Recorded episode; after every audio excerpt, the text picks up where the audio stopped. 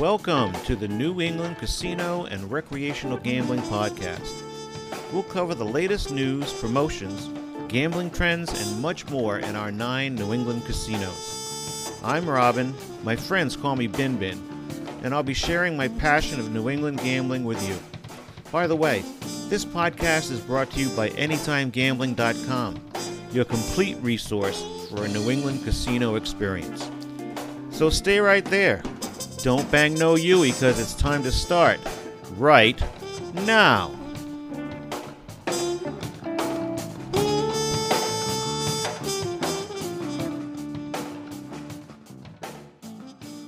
Welcome. Well, here we are, our very first episode one, season one of the New England Casino and Gambling Podcast.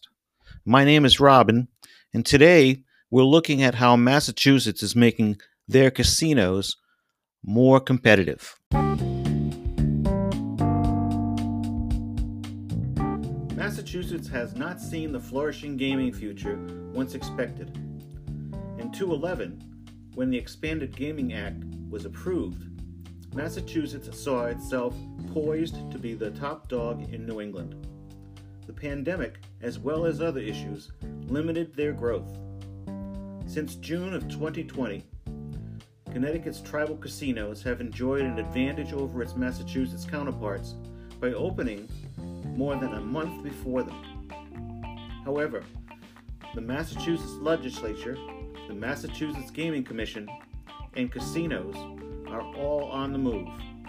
Here's how Massachusetts is making casinos more competitive. Well, changes are taking place on the casino floors in Massachusetts. The biggest thing is that dice has returned. The Massachusetts Gaming Commission, after insistent prodding by MGM Springfield and Encore Boston Harbor, approved craps and an additional blackjack seats on the casino floor. Improved coronavirus statistics in the state influenced that change. The MGC, Massachusetts Gaming Commission, kept craps, roulette, and poker tables closed when Massachusetts casinos reopened um, in July. Craps and roulette have only recently opened up. Poker rooms, though, are still not open and are not going to be in the foreseeable future. Now, dice is back. Craps tables will allow a maximum of six players, three on each side of the table, with plexiglass partitions between players and partitions for three dealers. The casino will enforce a minimum distance of four feet between seats. The dice will be sanitized between throws, most likely a change of shooters. And non players will not be allowed to gather around the tables. So if you're one of those people who enjoys just watching the craps game, uh, I think you're going to have to wait a little bit longer to be able to do that. According to the Massachusetts Gaming Commission, the reintroduction of craps will be accompanied by a temporary change to the licensee's internal controls in conjunction with COVID 19 related health and safety measures. What, I, what all that means is that the temporary change states that all bets must be placed before the dice are sent out. Now, in terms of blackjack, the blackjack games will increase from three players to four players, with plexiglass partitions still in place, and a minimum of three feet between player positions. Commissioner member Eileen O'Brien voted against the blackjack edition, saying, I have huge hesitations right now about this. I may feel differently in two, three, or four weeks as we do more of this opening up. Rhode Island and Connecticut casinos only allow three players at a table.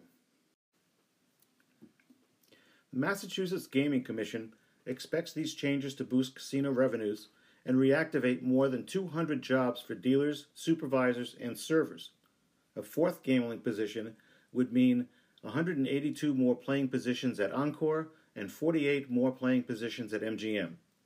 It would also help the casinos to be open closer to the 25% capacity that has since been opened up to 40%. Revenue has been a big problem for all casinos in New England. In Massachusetts, revenue at all three casinos has increased lately, but isn't close to the pre pandemic revenue. Visitation has not recovered even to the cover the, the 25% continued in February by Governor Baker. Concerning patron visitation, as of January, Plainridge Park in Plainville reached a high of 19% on December 26th. Encore Boston Harbor in Everett hit a 19% high on New Year's Day and 17% the rest of the time. And in recent weeks, MGM Springs, Springfield's biggest crowd was 22% of its capacity for a new card drawing on December 26th.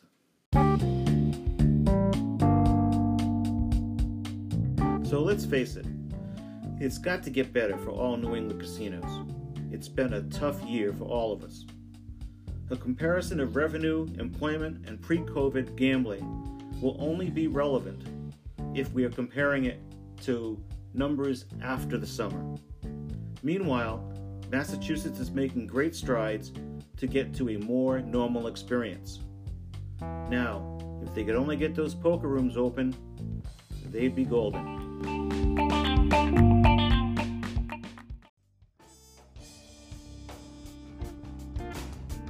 Well, this has been the New England Casino and Gambling Podcast. I'm Robin.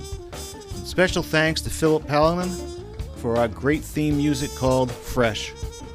Remember, the podcast is brought to you by Anytime Gambling, your resource for everything gambling in New England.